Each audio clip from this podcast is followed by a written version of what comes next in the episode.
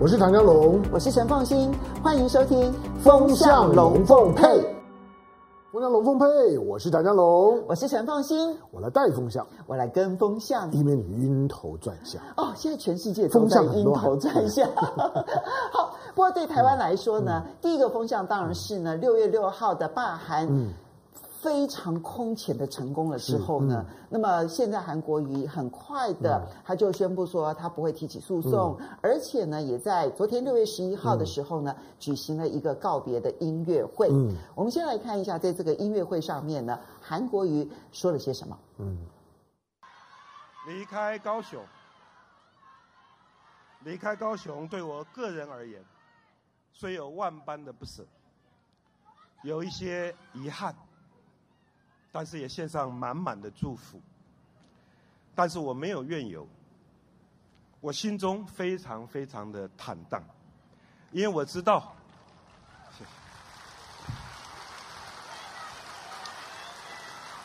我知道。我是为何而战，我的团队们。为了什么样的价值、理想。跟愿景。而奋斗努力，所以无论结果。我的心境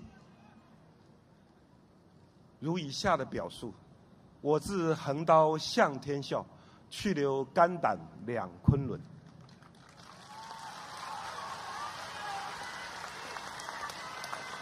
谢谢。只是这几天我心情难以平静。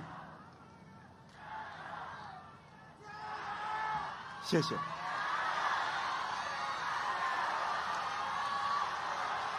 谢谢，谢谢大家。让我心情难以平静，最主要的是我们敬爱的许昆源议长，他的决绝离开，即让我伤心无比。更让我觉得痛心的是网络上那些对许昆源议长。恶毒的诋毁，幸灾乐祸的发文和留言。如果如果台湾的民主只因为政党不同，就可以这么残忍的对待一位消失的生命，失去了人性，失去了做人最基本的温柔与慈悲，这样的民主还有什么价值？还有什么可以依靠？好，韩国瑜昨天的这一番谈话，我觉得跟他礼拜三在国民党中常会的谈话其实可相映照。好，就是他从上个礼拜六在第一时间的时候，我觉得那一篇声明，我坦白讲，我认为写的不够好。好，那呃，不过他很快的在礼拜三跟礼拜四这两次的公开的谈话里头。我觉得其实就已经给自己一个很好的一个起点，那就是他带给高雄的价值，他无悔，嗯，好，所以他希望大家继续的支持高雄，而他自己个人的成败，他负全部的责任，跟别人都没有关系，所以也不必想要说去拖国民党下水，好，然后他替许坤元抱不平，就这三个重点，其实从礼拜三、礼拜四都是这样子的一个基调，我觉得基本上这个基调是好的，这个调子晚来了一年。如果他去年他就保持这个调子，那不要不要心动。如果去年他就知道，就是说他应该留在高雄，那其实今年的情况就会非常的不同。但已经来来对对来不及，去则已逝。对，我我举一个例子啊，让大家更能够理解，就是说去年虽然说那已经过去了，可是这关乎到一个政党或者政治人物，在一个关键的时刻，你怎么判断事情？比如说，现在我们我们待会儿会会聊到美国的美国的这政治情况。美国，你很清楚的感觉到，美国的共和党在放弃川普。嗯，那为什么放弃川普？而且从精英开始慢慢的往下流动。对，好吧，那那选举这么的重要，而且是现任呢。可是共和党在放弃他，为什么放弃？就是我我宁可不赢，我甚至知道我不会赢，但是我虽然不会赢，我宁可不赢，推谁来可能现在都都来不及，但是我要保住我共和党的价值跟命脉。我要维持我在国会的力量，我要把我的国会呢尽可能稳下来。如果去年当然现在有很多人会会说，那韩国瑜如果如果不不选，去年推推推推谁出来选会赢，推谁选可能都不会赢。对，我认为都不会。但是没有关系，第一个你推其他的人，他还是有可能赢，虽然他大部分可能输，因为去年的气氛是这样。可是你推韩国瑜出来了之后，结果呢，到最后全输。嗯、那你去年如果韩国瑜是持盈保泰继续当高雄市长，我认为以高雄市长去助攻的能量会非常不一样，而且呢，国会会会会稳住，国会有可能稳住大多数的盘。所以呢，搞到后来了之后呢，你既没有当上总统，国会呢也崩盘，现在你也被罢免，全部都没有。好，这些都过去了。不过回到现在的基本点，不能重演。对，但是但是我们现在往、嗯、往。往前面去看，往前面去看的时候呢，韩国瑜现在现在做的做的这个表态，我我觉得最少可以把整个国民党的状况先稳稳下来。你觉得稳住了吗？没有，当然当然是国民党，国民党现在在加护病病房里面，现在顶多呢，顶多就就是多一个多多个病人，韩韩国瑜也也也躺在那儿。好，但是最少呢，就是说没有要要去借着这次的被罢免，然后把情绪，你要看到那场的这场的，就是说告别音乐会。底下是满坑满谷的人。哎，这点我先说一下。嗯、你知道昨天高雄几度吗？嗯、温度？呃，我想，我想室外的温度可能接近四十吧。哦，不是，四十度会死人的，好不好？对，我我我我说 体感温温度了，体感温度。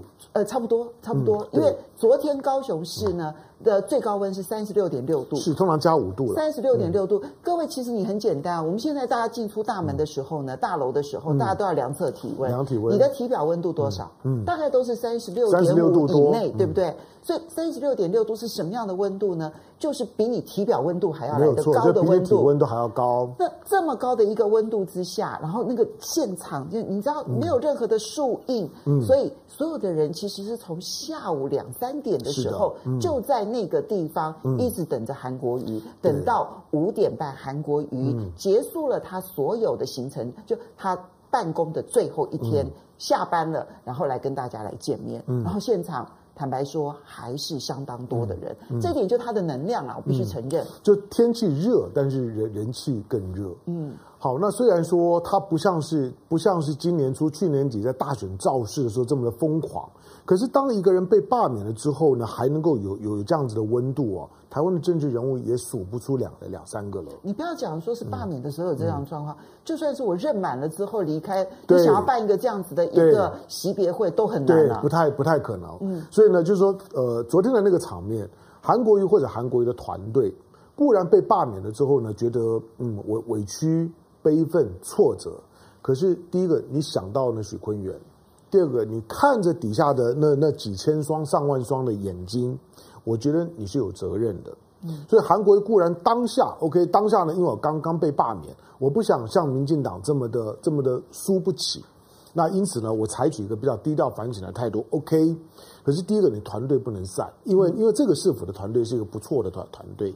第二个，底下的那那那些呢，就是对你还有高度期待的那些的眼睛，那些的眼睛是不会散的。嗯，那些的眼睛在这个时刻呢，他们都没有散，都没有弃守，它是国民党里面的一支力量。就这个力量呢，是可能是国民党里面目前战力保存最完整。你或许会觉得，OK，去年我也会被这些力量攻击的非常惨。可是，当他是一支力量，对你仍然信靠的时候，即使有许多党内党外对你的批评，可这些人都还是这么的信任你。你要珍惜这个这股的力量，珍惜是一回事。这个力量能够帮助韩国瑜东山再起吗？方法是什么？很多人就开始想说，那是不是韩国瑜就要去选党主席？然后呢，甚至于有人担心韩国瑜会不会另外组一个政党来裂解国民党？我觉得，如果说他他现在他所做的宣布，他不接受任何的安排。他也他也没有没有特别的动向，就换到这个时候是一个沉潜的阶段，先让先让就是说呢，反正现在要要补选嘛，OK，补选顺利进进行，陈其迈现在都都已经都已经准备要拜拜部，已经是准候选人，对，都已经是拜部复复活了，或者是说用准市长的身份，是的，是的，就就就是我的女女王把我的对对的对手杀了，OK，那这件事情我现在回我回来了，好，那这个就让你补选做吧，那党内呢势必现在呢都在朝着二零二二走。我我觉得韩国瑜有两件事情要做，第一个就是说，二零二二的地方选选举，韩国瑜仍然是有动员的能量的，许多的同志仍然需要你，嗯，因此他在浮选的过程当中来讲，你看得出来，他即使呢在在他的最后这，就是韩大班的最后一天的时候，仍然有这样子满坑满谷的人。所以你认为到二零二二年选举的时候，他还有人气吗？我我我觉得这个人气不会散，就像现在呢，嗯、就是说呢，美美美南美西的地区都还在邀韩国瑜去去访美，就是海外的力量呢也没有散。嗯，就是韩国瑜代表的不是这个人，嗯，而而是到现在为止，终究在蓝军的核心的信仰里面。嗯，就是说，韩国瑜仍然是信仰，就是中华民国的正统价值的那一群人，嗯，仍然把韩国瑜当作是一个可以托付终身的对象，而觉得其他的政治人人物，要不然就是不够坚定，要不然呢就是软弱。那这件事情，韩国瑜身上看不到，嗯，所以韩国瑜虽然被斗臭、被斗垮，可是这个斗臭、斗垮不影响到就是你的支持者对你的信仰，短时间之内这个力量是不会散的。好，这是第一步。二零二二年，第二步，第二步当然就是看二零二二的选举，因为现在先先不需要去考虑什么党主席，因为他很快的就卷到党内斗争里头。就是说，在你国民党毕竟在从二零一八年大胜之后，你输掉了总统大选，你自己也被罢免。老实讲，在这种的背景的当中，你马上要去角逐党主席，不管你的支持力量有多么的坚定，我认为正当性都都不够，嗯，党被你给搞垮了。你可以说呢，成也韩国瑜，败也韩国瑜。二零一八年成的靠韩国瑜，二零二零年败的也是因为韩国瑜。成也韩国瑜，败也韩国瑜。眼前的沉淀是好的，即使明年的党主席呢要改选，我认为韩国瑜在眼前都没有必要，因为党主席到底能做做多久，还是二零二地方选举来决定。嗯，没错。你你你如果选选赢了，OK，党主席续任，党主席续任表表示 OK，新任的党主席 OK 啊，他可以把把选举操作的很好。但是如果说二零二二年的败选，国民党的地方呢一样崩盘，那党主席就要换。那个时候呢，韩国瑜就算你不讲话，我相信也会有很多人拱拱拱你上车上来。所以眼前呢不急着表态了，毕竟经过了这两年的大混乱之后，我觉得韩国瑜需要沉淀一下。嗯，好。但是呢，昨天在沉淀的过程当中，嗯、其实有一个议题、嗯、是韩国瑜念兹在兹，嗯、而国民党到底该不该回避的问题，那就是许昆源。嗯。韩国瑜其实替许坤元说了重话啊，他在礼拜三的中常会里头呢，然后说为什么同样是选择轻生，嗯，而郑南荣可以变成英雄，嗯，但是许坤元却要被打成狗熊，嗯、哦，这件事情呢，引发的是。所有绿营的媒体几乎是好像听到号角一样，这样全面出动，然后全面批判，然后说你消费死者，然后呢，你怎么可以这样子的这个消费郑南榕？然后你怎么可以这样侮辱郑南榕？然后开始痛骂许坤元。那当然，有些人，比如说像黄杰啊，这个高雄市的市议员，他就说没有人骂许坤元是狗熊啊，只有你韩国瑜在骂许坤元是狗熊，错了，拜托黄捷。你有读过大学啊？你应该听得懂他的形容词吧？嗯、英雄你不会连这个形容词都听不懂吧？但你知道这恶意的解读有很多。嗯、对了，就是说英雄跟狗熊，就是说你把这个人捧上天，把把把那个人踩到地，到地那那为什么落差这么大？那网络上面这种酸言还不多吗？第二个就是说，所谓的消消费，最可怕的消费莫过于消费正南荣，消费三十年。从郑南榕死了死了之后呢，开开始披麻戴孝，如上考妣一般，努力的要维持郑南榕，他就是自焚。郑南榕就是自焚，他就是为了言论言论自由，不惜牺牲自己的生命，在自己的杂志社呢放火把自己烧了。嗯，虽然现场的就是说呢，这些呢这这些呢事故调查的时候，认为郑南榕是不小心的，他呢他不是故意要要自焚。这些当然一直都有呢，都有一些一些一些的争辩。但不管怎么讲，就是郑南榕的死，OK，他在当时用很激烈的抗争的方式去捍卫他杂志社的出版的自由这件事情，我承认，我也尊重，我也觉得很可惜，没有必要。那甚至于这件事情，民进党每一次呢就把从郑南榕为标杆开始朝外面扫扫扫射。只要沾得到边的任何人都不可以去玷污了郑南荣像神一般的地位。虽然就算是陈其迈跟他爸爸在郑南荣自焚的那一段期间，嗯、其实他是国民党的。当然啊，就是。然后蔡英文也是国民党。我们要知道，造神是最大的消费。你把谁当成神？你其实无非就想要消费那个人，而且想要躲躲在神的阴影的后面，把那个神像磕的巨大一点。我在那个神像下头，没有人敢碰我。那郑南榕既然是神了，你怎么可以拿许坤元去跟郑南榕比呢？没有错啊，他就是因为第一个，他们很担心我，我也可以理理解，我很担心许坤元，因为许坤元那个带着一种的悲悲情。许坤元的死不过就为了四个字：没有是非。对。他就是没有是非这四个字会狠狠的刻在许多人的脑板上面。如果你知道台湾当下的政治走走进了一个死胡同里面，如果没有特别的觉觉醒，我们会集体都会困在里头，会出出不来。那许坤元用生命呢去死谏这件事情，他不是为韩国瑜死，他其实是为了那那个是非价值，怎么会这样？嗯，他当议长被罢免的是市长，死掉的是议长。被罢免的是一个外来空降的韩国瑜，死掉的是一个呢一个本土草根的许坤元，这是什么道理？哎，你可以想象许坤元讲那句话的时候的那种心情呢？这下回刚有赎回，对，这下回一定没没赎回啊。他的想象他的他的他的他的，我跟你讲，他在他的家人预期以外嘛，家人看看完看完这样的一个一个一个转播开票，当然家人知道他心情低落，心情不好，知道他心情糟透了，对，所以才会劝他说啊，不要再看电视了，赶快去休息，因为担心他心情不好。嗯、是，那你看家人呢，也就去去洗澡的去洗澡，没有注意啊。那你就如我想，我如果知道许坤元可能是有某种的。某种的情绪的疾病，我要告诉你，就是郑南荣是有情绪疾呃疾病的。OK，这这些呢，我们都都放着。我我一直在讲，就是说情绪疾病不是去去涂抹它或者去推翻它，因为我一直讲，甘地也有忧郁症，金恩也有忧郁症。这些都不是问题，不是因为忧郁症就解释了他的他的行为价值观念呢不值钱，不是。嗯，但是你不要去涂抹许许坤元。但是许坤元至少说的那个没有是非，难道不能被讨论吗？对，许坤元是什么，就让他是什么。今天在消费许坤元的不是韩国瑜，韩国瑜只是悲愤而已。嗯，今天在消费许坤元，在践踏许坤元的任何只要跟你信仰价值不同的，包括像是缪德生，OK。八百壮壮士，他们难道不应该为自己的权益发发声吗？可是呢，当他在立法院里面不小心摔下来之后，颈椎折折断，就人就这样子走了。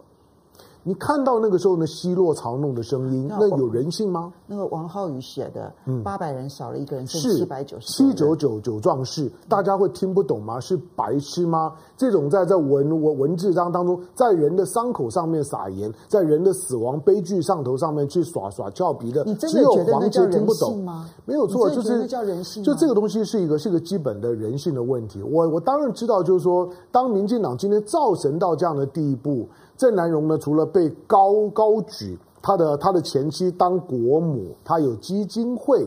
那言讲到言论自由呢，一定呢就要谈郑南，好像每个人都跟郑南拜托郑南榕在世的时候，在民进党里面是没什么地位的。你们在讲什么东西啊？你们你们回头你们回头去看，今天呢在那边呢在那边唱歌，讲到郑南榕，每个人好像呢都跟郑南榕多多熟，讲的渲染欲泣的。你问他们。问他们的长辈，当初郑南榕在，他们是怎么对郑郑南榕的？两个超赛的。嗯，今天把郑南榕捧到这个样子，一条一条巷子都要以郑南榕命名，没有关系啦。基本上面年年轻人不懂事呢，被你诓被你骗也就算了。可是许坤元为了没有是非四个字而死的时候，不值得你正面看待吗？今天我如果是韩国瑜，我我我讲的夸张一点，我如果是韩韩国瑜。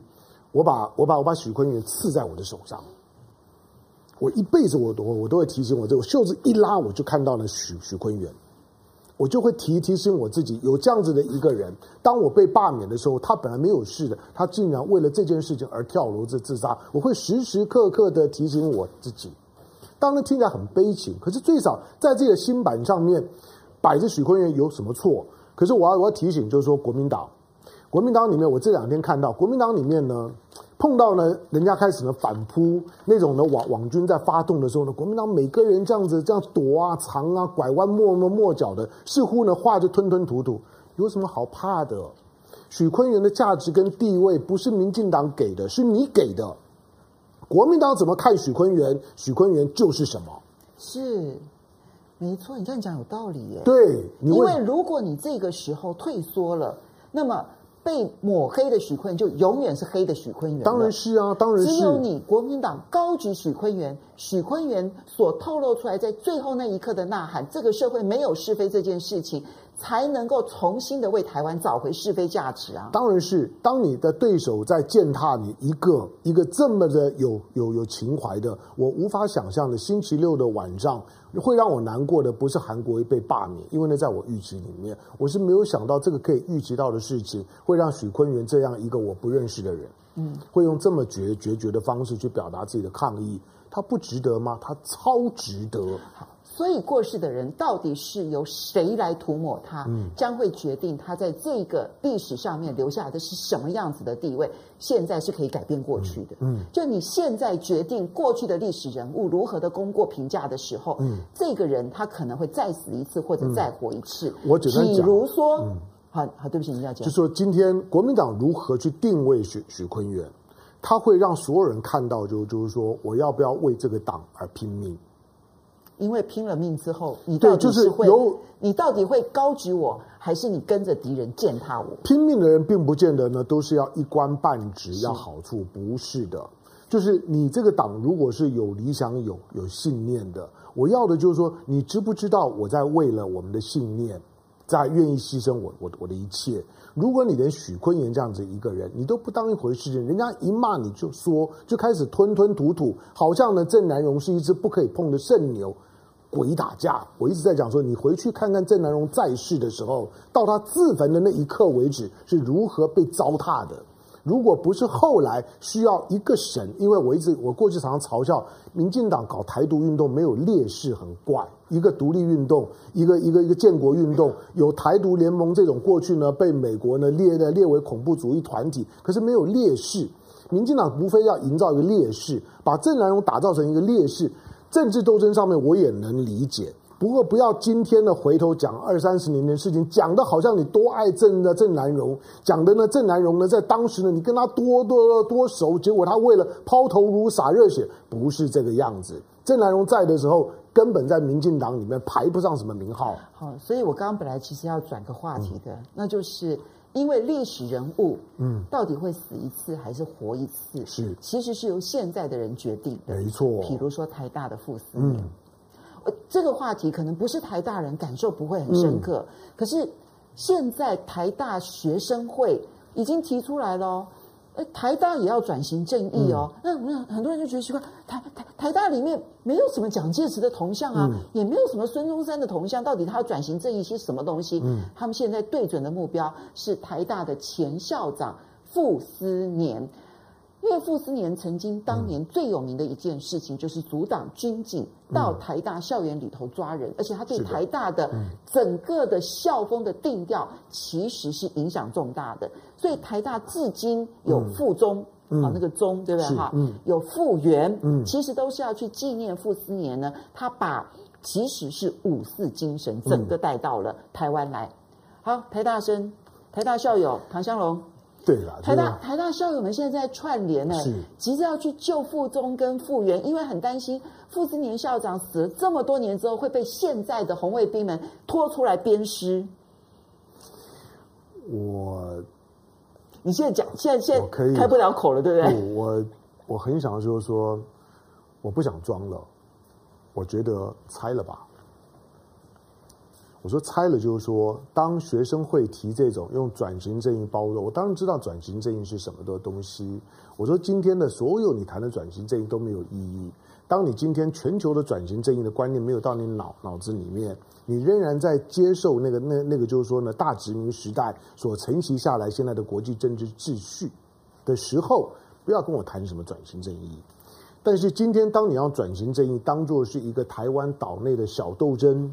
的一个借口跟口实的时候，我已经很厌烦，而且我也知道，在这种的民粹主义的气氛下面，就像许坤元的死没有是非。嗯，今天呢，当台大的学生会走到今天的时候，觉得我要把一个已经死掉很多年，而呢，当年呢埋骨于台湾的参与过五四运动的傅斯年，他不是只有傅斯年一个人。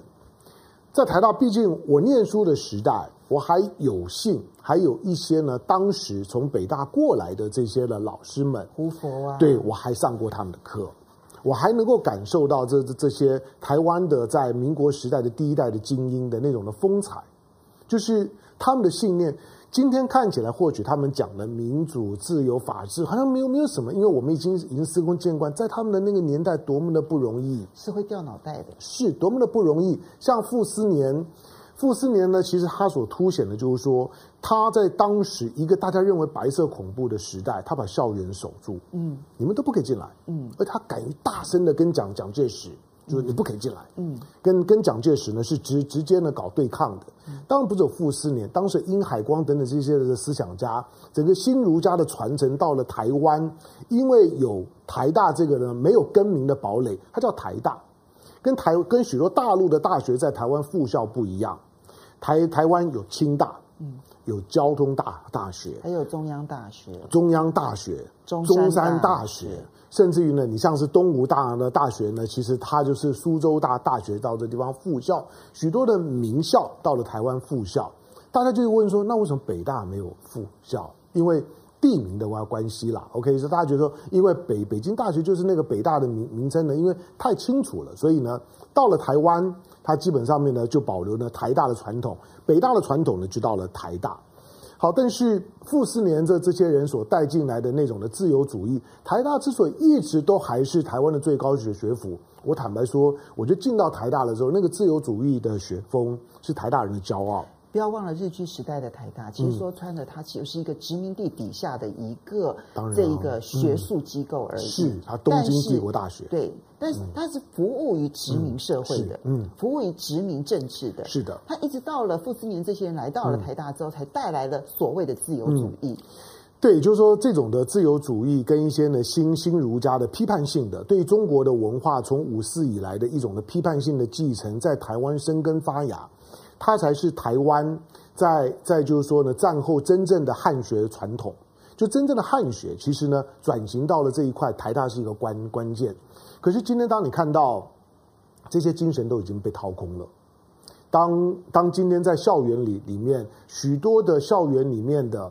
非没有职业学生之名的实质上的职业学生，把校园里面的政治活动当做是自己呢加官进爵的终南捷径。所以你觉得他们斗争的原因，只是为了要去找一个官位吗？等着进政治路吗？呃，凸显自我大概是难免的，毕竟呢，循着这条路上来的人太多了，从野百合学运。你看到今天呢，民民进党的接班的中生代一字排开来，都是野百合世代。郑文灿、林佳龙、黄伟哲，全都是野百合的是世代。到了新的，你看到的像太阳花学运的世代，都已经当到副秘书长了。哦，林非凡，哦，很好的示范。我，我如果我如果是台大的学生跟教教授，我想到我自己的未来，我就两个做坐标最简单，因为现在工作不好找。你要你要你要你你要那扬名立万也不是这么容易，每个月九万的工作更难找。对，就而且一下子哦，嗯、那你要有两个人是个最好的示范，一个叫做范云，嗯，是我学妹，我如果当教授的，当教授就跟像范云一样。虽然呢，扛着所谓的所谓的社民党的党主席招牌扛了这么久，突然间呢变成民进党不分区立委第四名，这实在太多了。因为他有战功啊，他帮蔡英文涂脂抹粉做得很好。对，呃，不，主要是因为因为把把赖赖清德给干掉了。对，没错。好，那同样的林非凡也是一样，林非凡在太阳花学运之前，你认识他吗？不认识，不过就是个寻寻常的，由小英基金会培养，小英基金会呢曾经养的。这些的学学生，因为太阳花学运之后一炮而红，现在已经是民进党的副秘书长。我如果是学生，我当然看到林非凡啦；我如果是教授，我当然看到范云。民进党在这方面呢，我也佩服他。他可以这种特立拔擢，只要私底下有帮过我，一定重重的酬庸你。校园里面的这种的空气的文化，早就没有什么学术气息可言。所以今天搞搞斗争，你说傅傅斯年把它当作是一个斗争的标的，他承袭了大陆北大的这五四的传统，到了台湾之后如何？我要把它，无非就是要切断北大。切断了北大跟台大的关系，切断了台大的中国意意向，无非就是这样做而已。就像之前的中国好好声音，在台大呢搭个台子，租场地呢要选秀，冲进来之后就就就把你砸了拆了，一样的道理。我绝对不允许台大里面在过去独派曾经讲过，就是说为什么台大校长很重要？因为因为台大呢是台独的大本营，因此我绝对不能够呢让让台大呢再继续，就是说呢有机会从台独的泥淖里面走走出来。台大配不上傅斯年，以傅傅斯年所代表的那个时代的意象，不管是傅园、傅斯年的衣冠冢，或者是傅中那个呢，所有台大人都被教育的就是终身二十二响。傅斯年所有讲过的话，上穷碧落下黄泉，动手动脚找找东西。希望台大的学生保留你的那自由自由主义的，就是说思想开放的传统，每天保留两个小时的沉沉思，要呢承担，要敦品力学，爱国爱人。唐湘龙，你就是傅斯年把你教的太好。我中毒很深，你就是中毒太深。对，现在台大学生会会长一定以你为斗。没有关系啊，没有关系。我我我我说了，当今天听到他们要猜，说猜吧。说实在的，就是今天到现在，你你再跟我说台大承袭了北大的自由主义的传统，我讲不出口。我即使是台大台大毕业的，你讲的好斯文哦。对，我讲不出口。他们要是敢再敢讲这一句话的话，你就会直接骂一句胡。好，算了算了，丢人现眼。你你你的，毕竟今天老实讲，以以以全球排名来讲，北大现在全球二十二名，清大大概在二十七八名，台大最好的名次最近几年一百五十九名，差的已经接近两两百名以后了。你今天你说我继承了北大传，北大都都都不接受啊，猜就猜吧。